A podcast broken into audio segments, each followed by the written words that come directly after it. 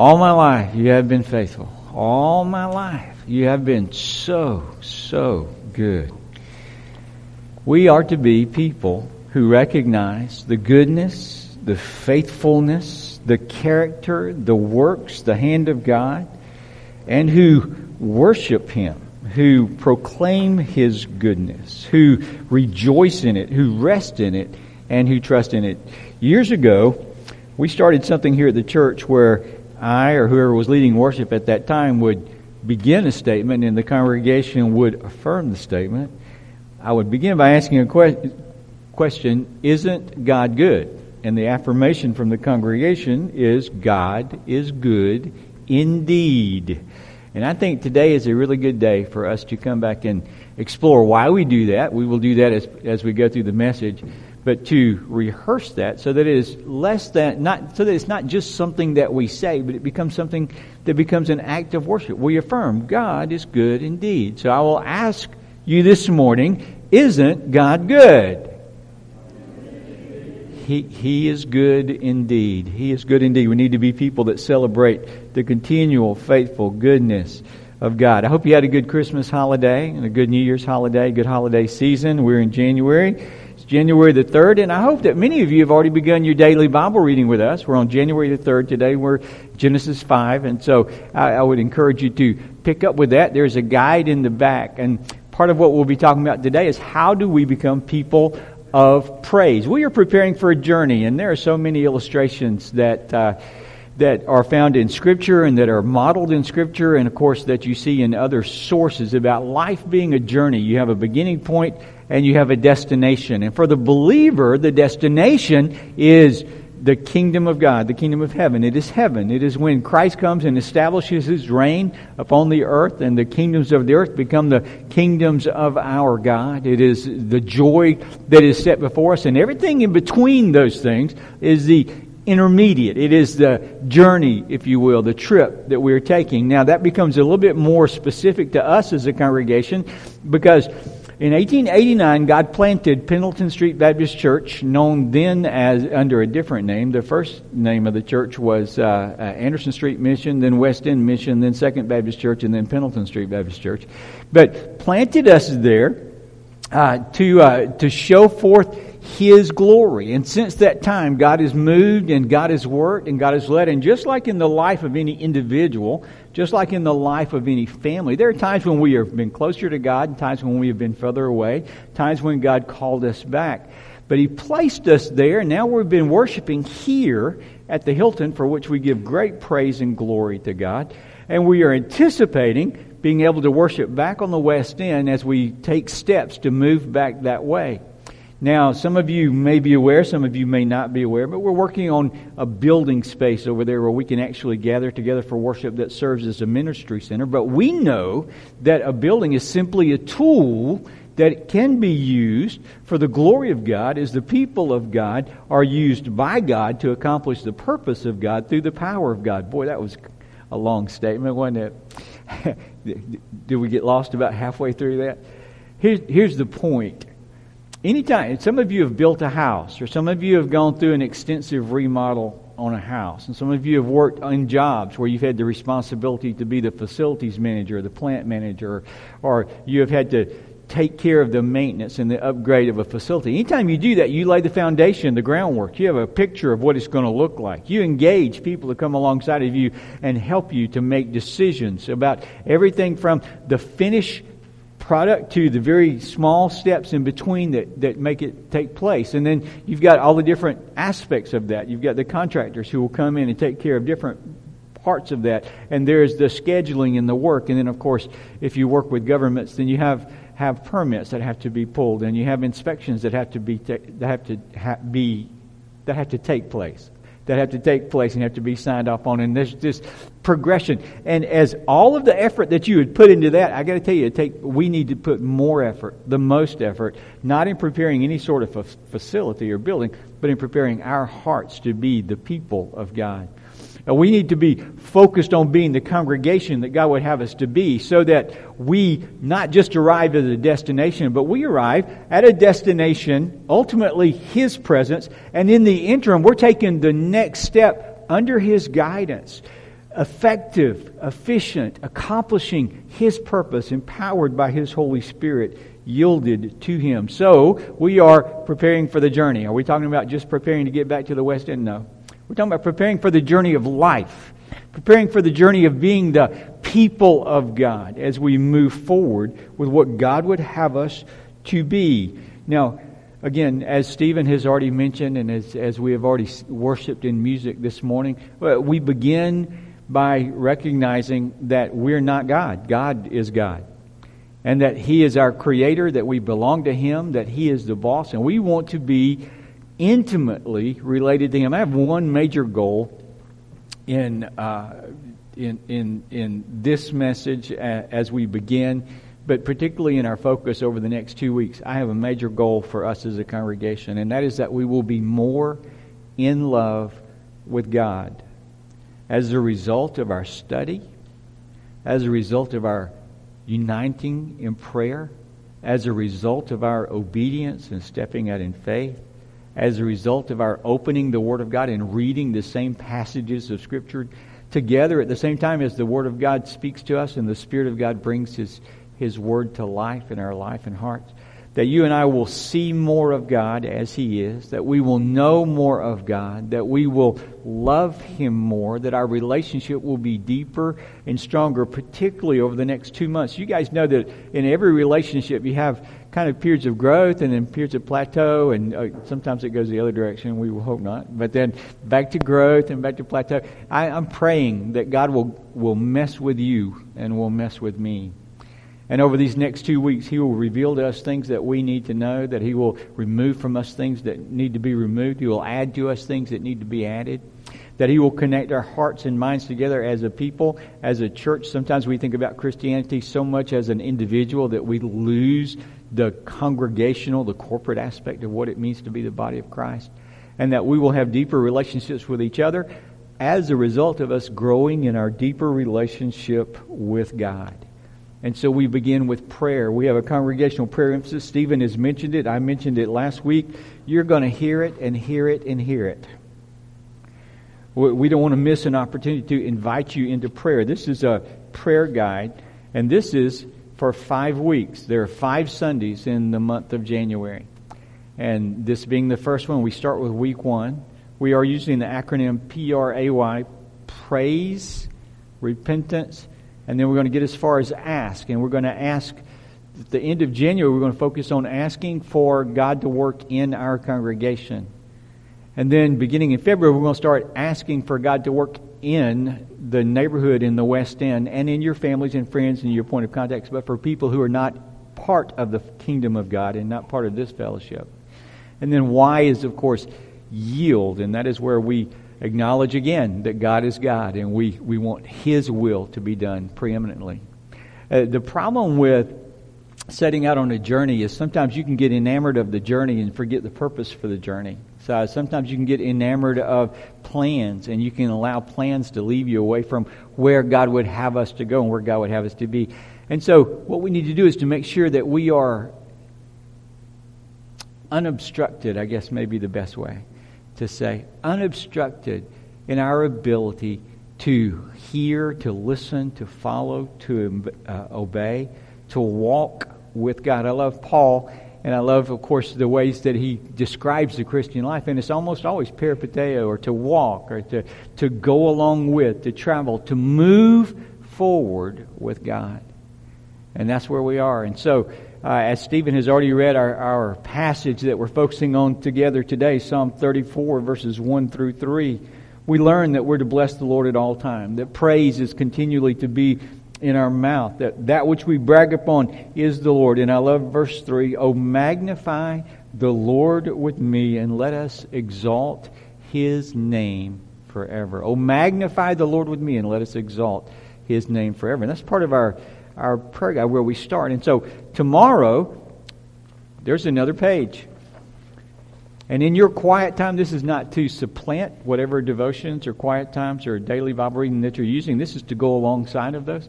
Tomorrow, we're going to praise God together for His greatness. And then we'll move to His faithfulness on Tuesday. And Wednesday, we'll praise Him for His sovereignty. And on Thursday, uh, we will focus on, let me make sure I don't get them out of order, His provision and praise Him for His provision.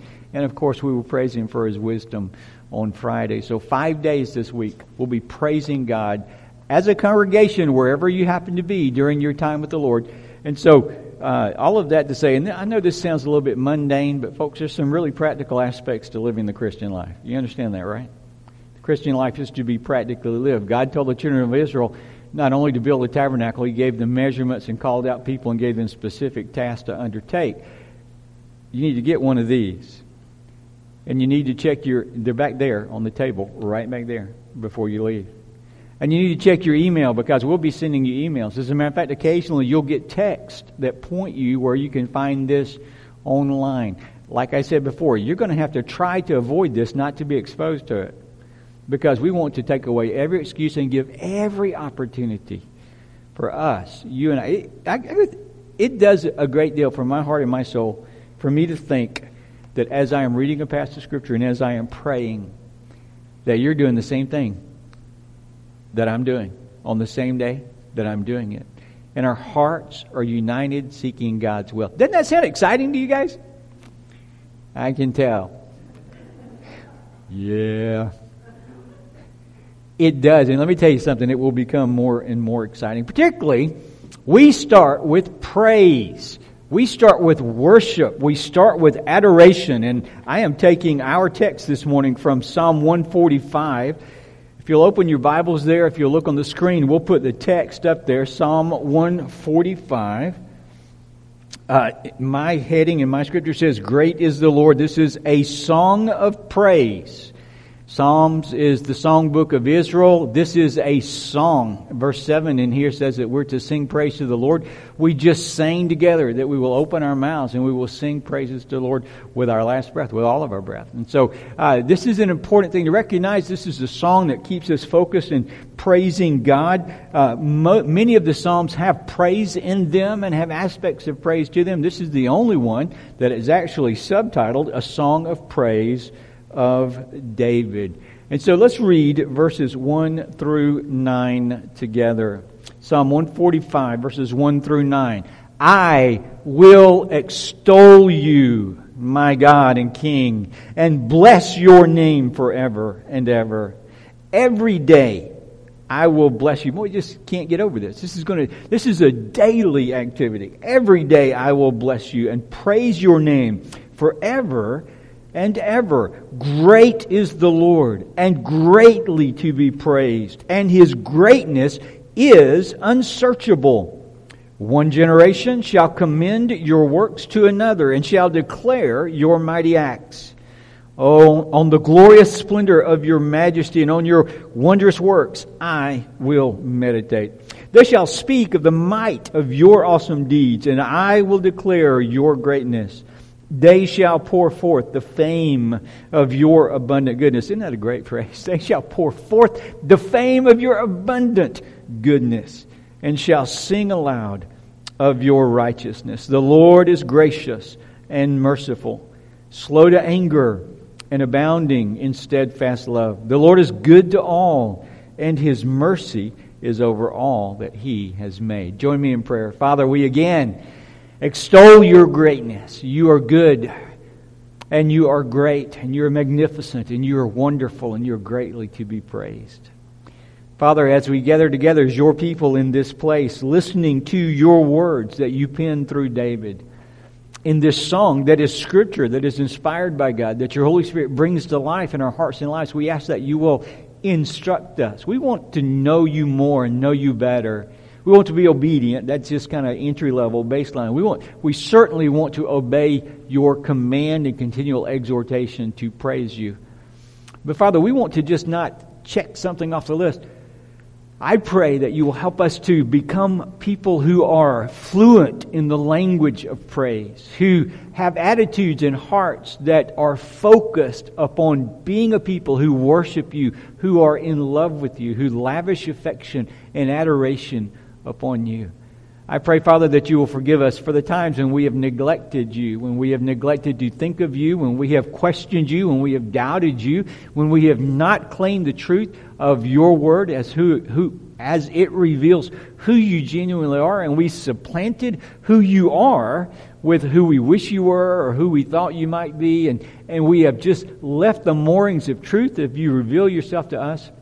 And so we've just ignored you or we've just uh, credited you with things that are not true. And I pray, Father, that you will clarify in our minds and our hearts today what it means to be a people of praise. And that in so doing, you will change us, that you will transform us, that you will deepen our knowledge and our wisdom and our understanding, that you will help us to fall more in love with you as a result of our time spent together. In your name I pray. Amen. Amen. God is good. He is faithful. He is good to us in all that He does. And we learn from David here what it means to praise God.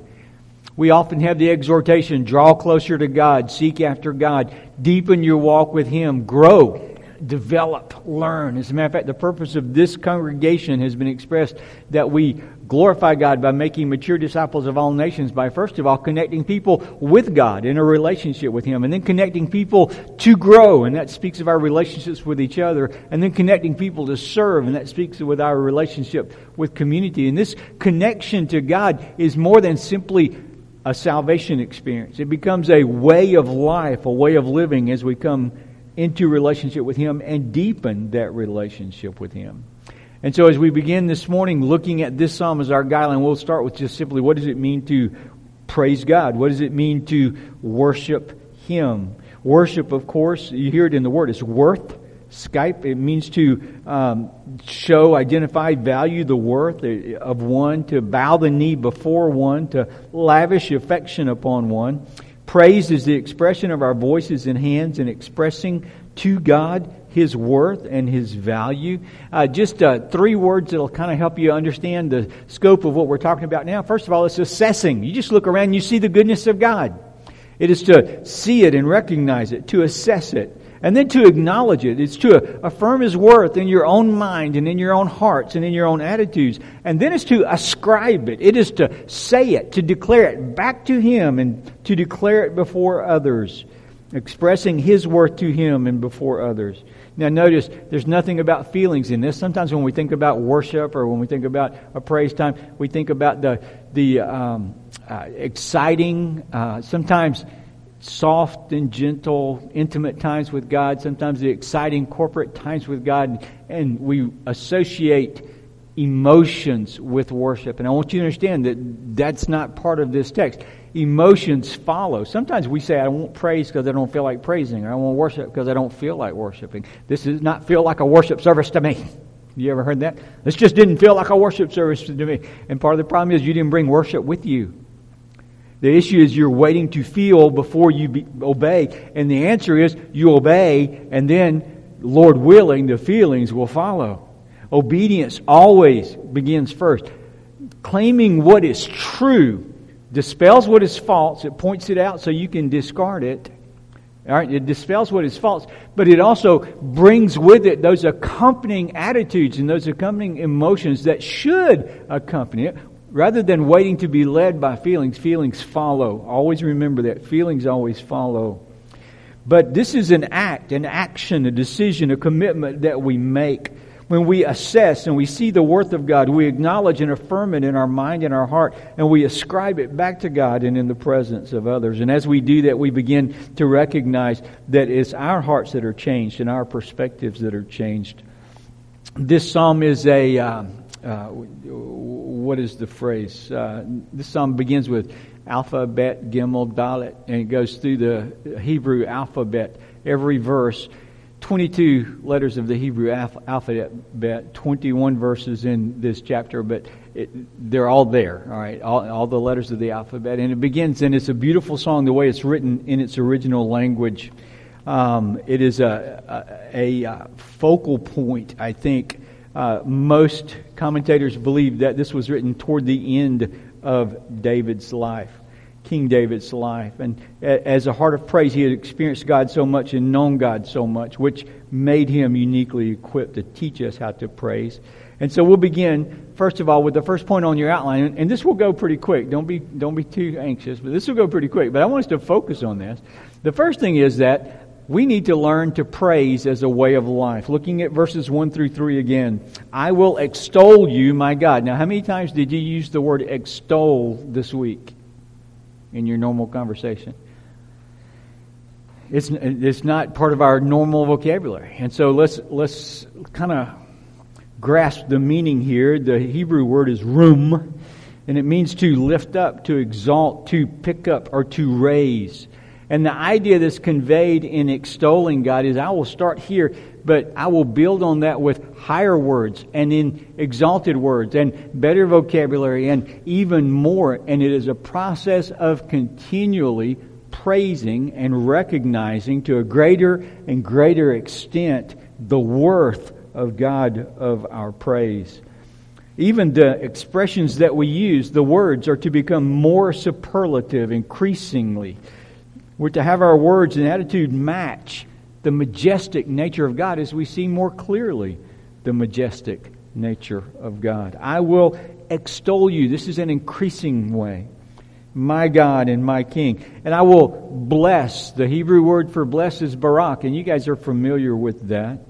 It means really, in some ways, to concentrate, to set apart. It's used primarily two ways in the Old Testament. You've got the blessing that you give to an individual, like Jesse blessing his sons, or uh, like, uh, uh, well, multiple examples throughout the Old Testament where blessing was spoken. May your days be, I started saying merry and bright. Boy, I got Christmas stuck on my mind. Am I the only one who went there? yeah. Uh, may, may your flocks increase. Uh, may, may, may your family be strengthened. It is a blessing often given from a parent to a child, father to a son. Uh, it is a blessing that a king can speak upon a nation or that a nation can speak upon a king. But we don't add anything to God. God is perfect. He is complete. He is whole. He is lacking nothing. And there's nothing that we can speak. So what do we do when we bless God? We affirm the reality that is already there with our blessing. We bless His name. His name is exalted and perfect. We bless His justice and His purity and His holiness and the immenseness of His love that we see continually. And so uh, it is affirming His goodness. We keep going. I will bless your name forever and ever.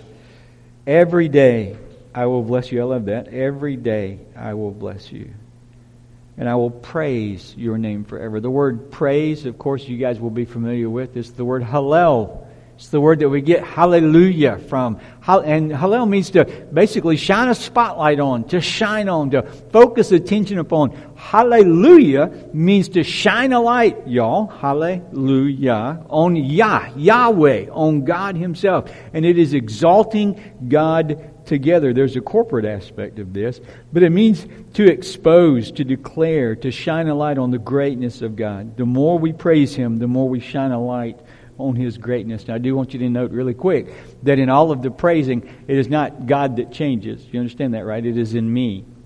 I grow. I get to see more of who God is.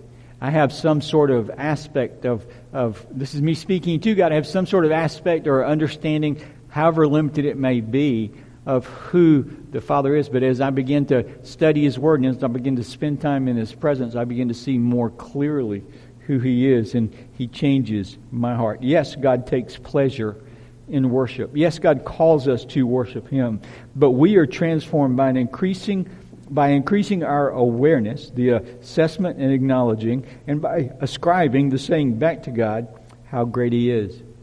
And we pray for those things, like we praise with those things, like Paul prayed for the Ephesians when he said that I pray that we will all know the breadth and height and depth and length of God's love. That God, part of our prayer, part of what happens to us is we begin, this is, we begin to comprehend the incomprehensible. We begin to search out the inscrutable. We begin to get glimpses deeper and more of the reality of the infinite worth and value of God. God as a per- person, God does take joy in the praise of his, of his people. And so we see that it is uh, assessing, seeing, it is affirming, acknowledging in my own heart. We see that it is ascribing and speaking. We see that it is extolling, continually progressing, blessing, affirming that which is good in our own hearts and lives, and of course, praising, Hallel, shining a light on the goodness of God. And as we do so, it is us who experiences the goodness here that God. It, it is us that experiences the light being focused upon God.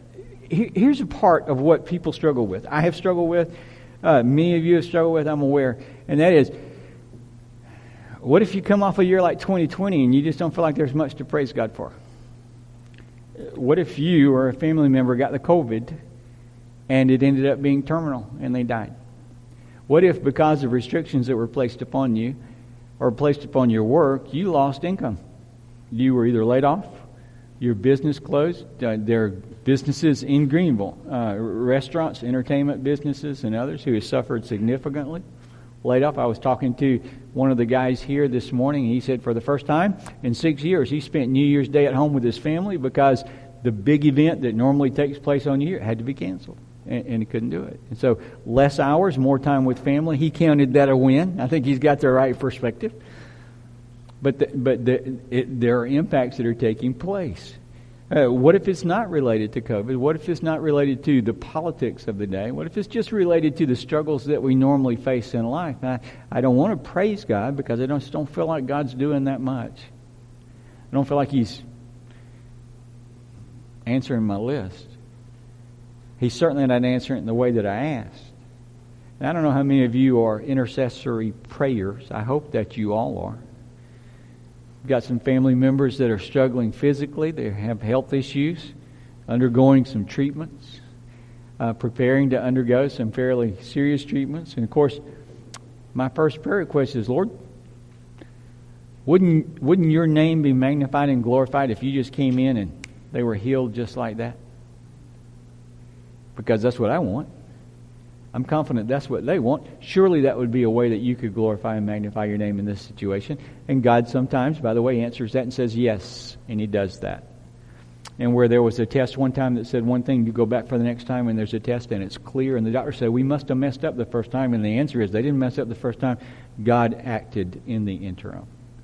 And we praise God for that. But there are other times when the test comes back the first time and then it comes back the second time and the third time, and sometimes it's worse. Is God still worthy of our praise? Sometimes economically, rather than us going up and having some sort of certainty and a good plan, economics go down or they get uncertain and we don't know. Is God still worthy of our praise? You understand that we don't praise God for his good works because we deserve them. We praise God because He is faithfully good and consistently good, even though His wisdom may be inscrutable to us or unsearchable to us we set our eyes upon God, and all of a sudden, the perspective that we have here on earth changes. You guys remember Turn Your Eyes Upon Jesus, the song? Look full in His wonderful face, and, and then what? What happens next?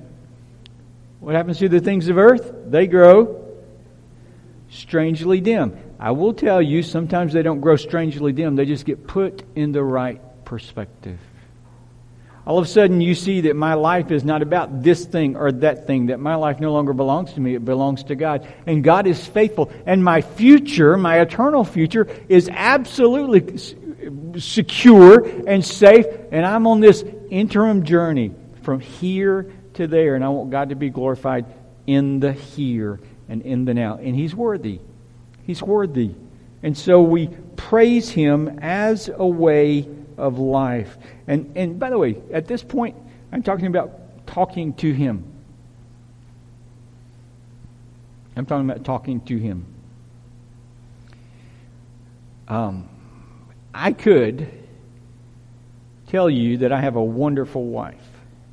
As a matter of fact, I will. I have a wonderful wife.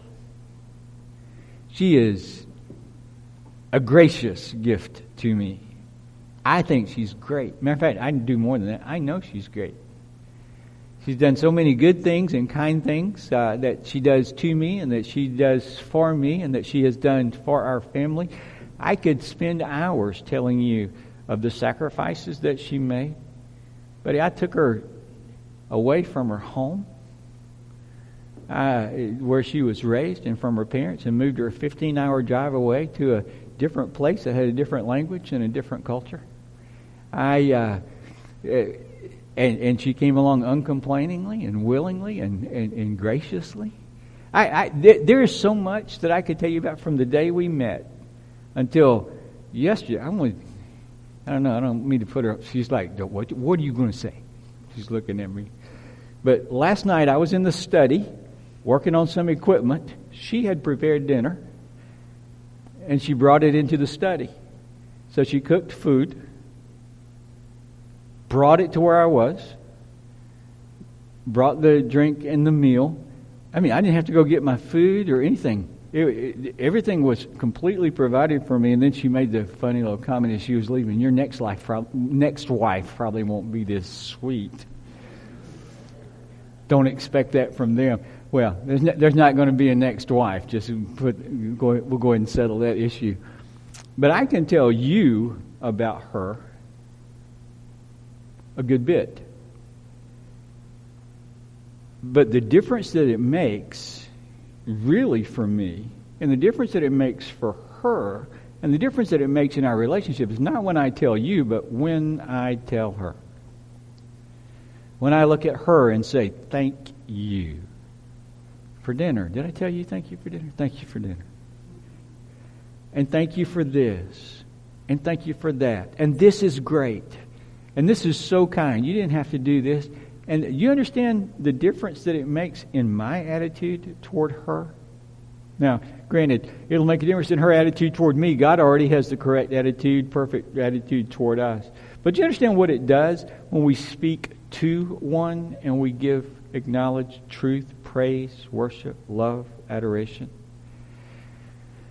But it is important also to speak to others or to speak in the presence of others. We tell others how great God is. That's the second point on your outline. Verses 4 through 6, and I'm going to change that and go 4 through 7. Verses 4 through 7, we see the impact that it has on the life of others when we praise God publicly. One generation shall commend your works to another, and shall declare your mighty acts.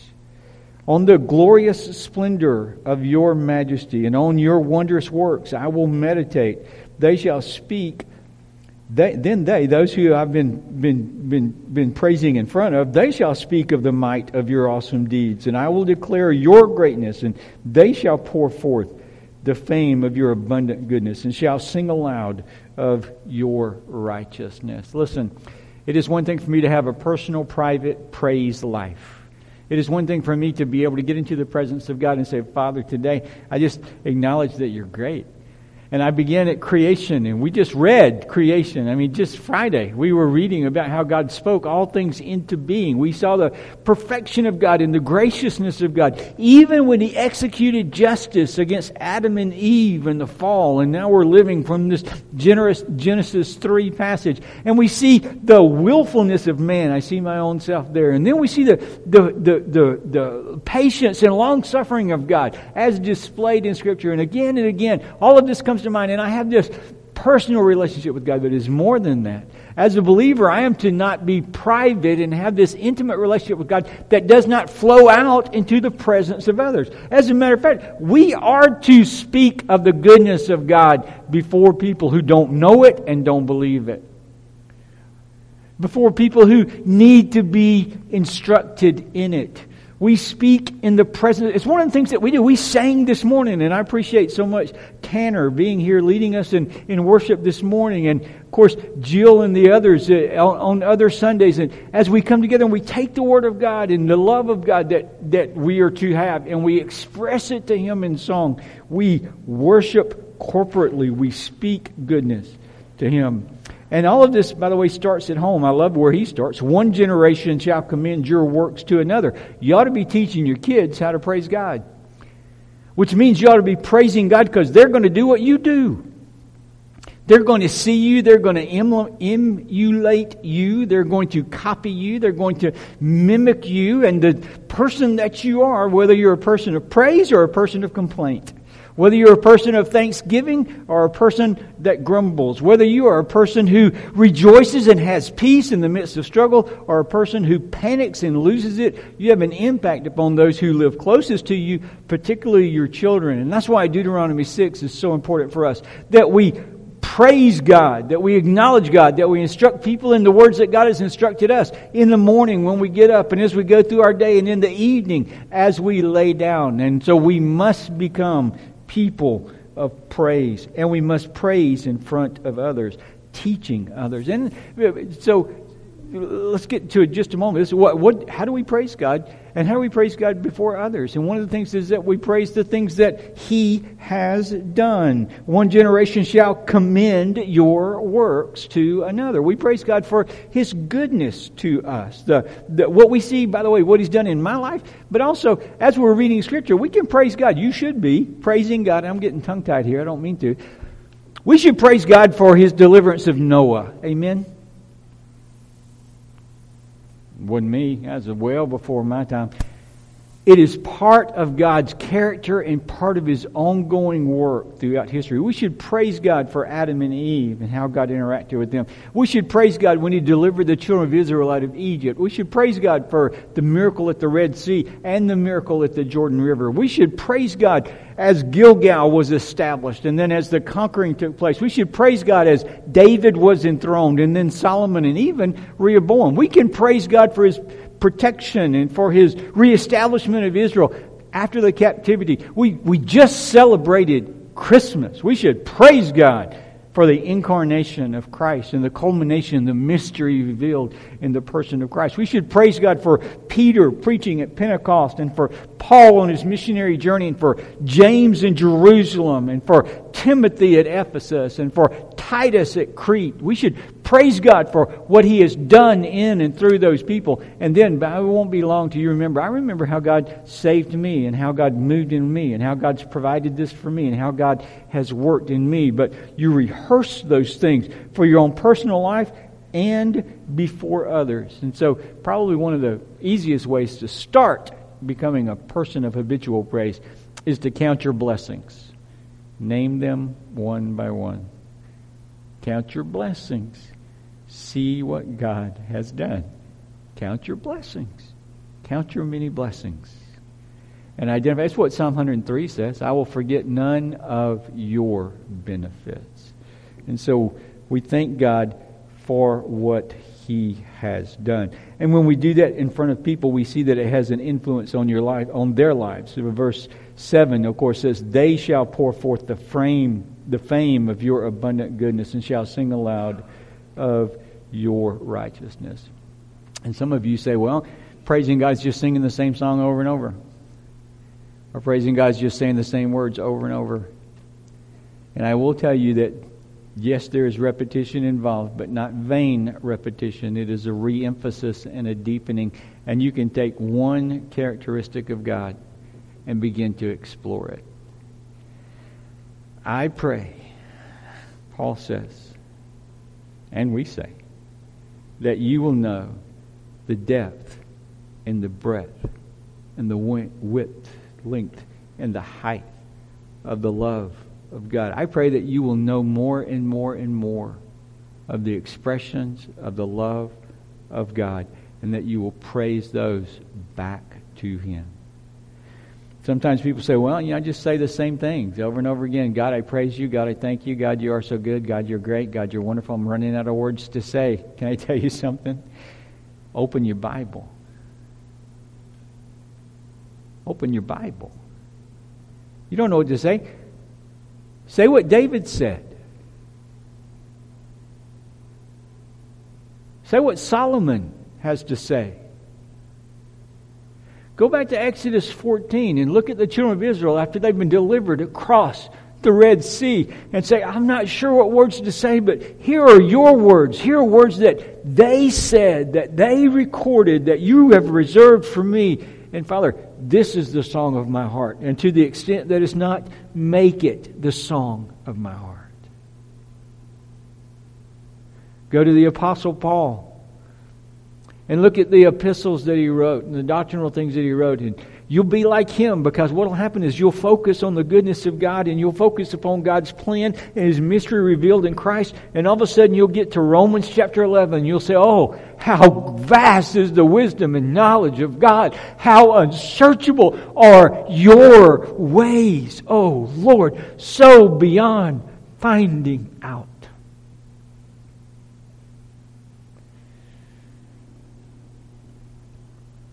We grow in the process. You get to do that this week. Tomorrow we pray together and we thank God for His greatness. How great is the Lord! Well, I want you to do what the psalmist says he does here. I will meditate on your words and your works. I will think through that. What does it mean that God is great? What has been the expression of God's greatness as revealed in Scripture? What has been your experience with the greatness of God? And ask Him because some of us need to be informed. So many times I say, God, I want to praise you for this, but I need to understand it more fully. And so while you're sitting there in your prayer time, say, God, I praise you for your greatness, and all I know to say right now is that you're great. Will you help me to understand a little bit more of what it means?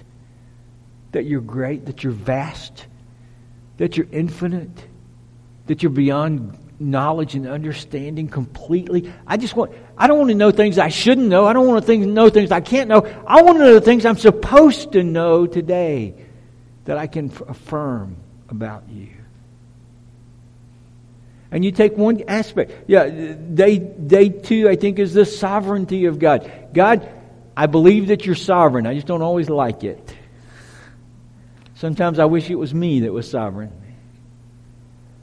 And yet, I know that because of your wisdom and your might, wisdom day five, because I know of your wisdom and because of, of your omnipotence and your omniscience, you know the, the, the end from the beginning that your sovereignty is perfect. And I praise you for all of the prayers that I prayed that you didn't answer, and it was the right answer. And I praise you when you overruled and ruled and reigned and named these times to him and you praise him.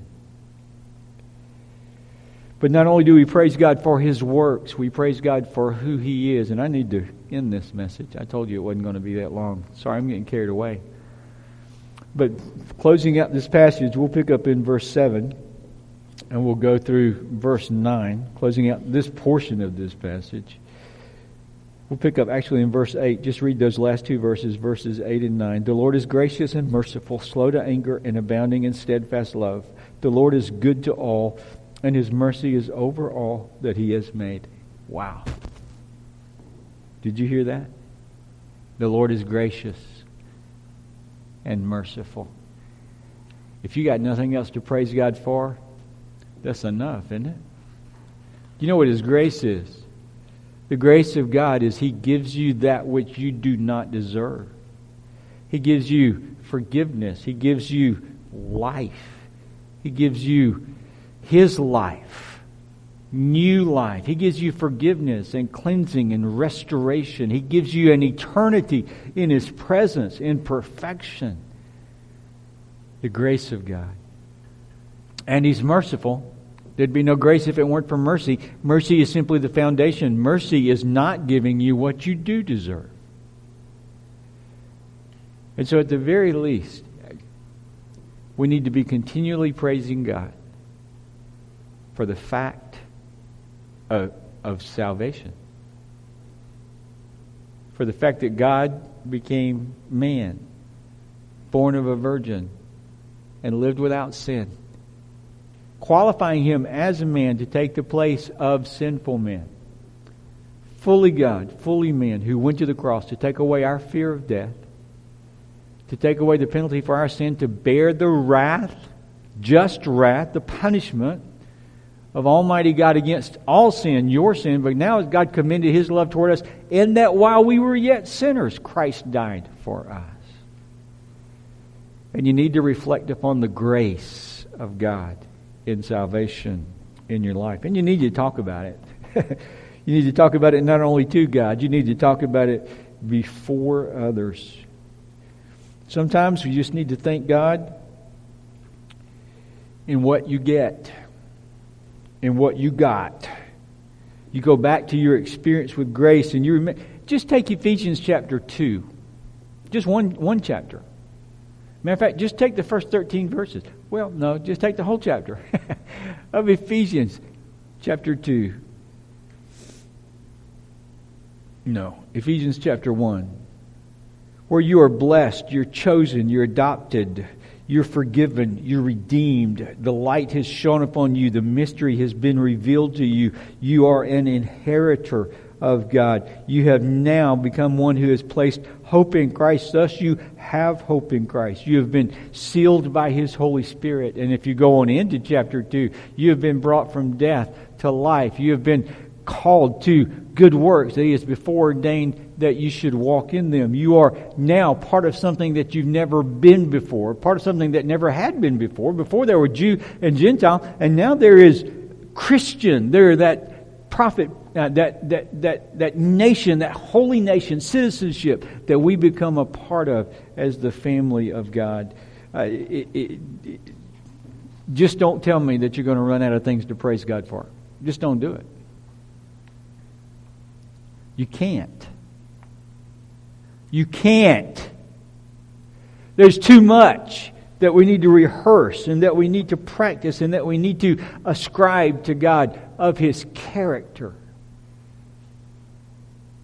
of who He is and how He works in us and through Him. So, we start January 2021 with our heads and our hearts right where they should be before the throne room of God,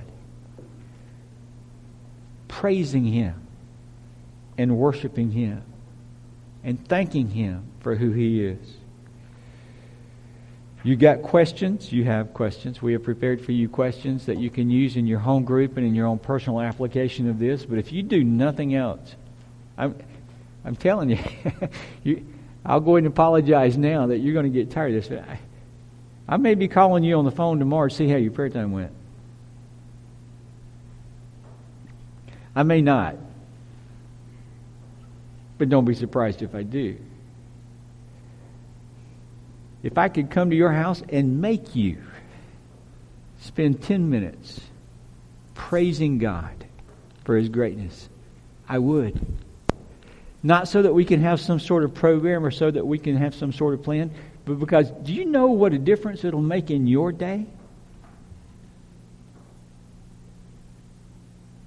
When you acknowledge your Creator, your Savior, the God who lives within you, who saved you, has sealed you, is great and vast and marvelous. It'll keep you close to Him. Father, today we praise you. We exalt you. We glorify you. We lift up your name. You are the King of Kings. And I pray that you will help me, and I pray that you will help us to extol your name forever to bless your name every day, to praise you by speaking to you directly, to praise you by declaring your goodness to our children and our families and our coworkers and the people we meet on the street and the nations and around the world. I praise that you will encapture and enrapture our hearts with your character and that we will see very clearly the works of your hands and that above all things we will be known as people who are in love with God. And people know it because we talk about you all the time, because we're grateful to you all the time, because it becomes the defining characteristic and undergirding characteristic of every aspect of our life. Father, we praise you and we exalt you. In your name I pray. Amen. Let's stand together, please.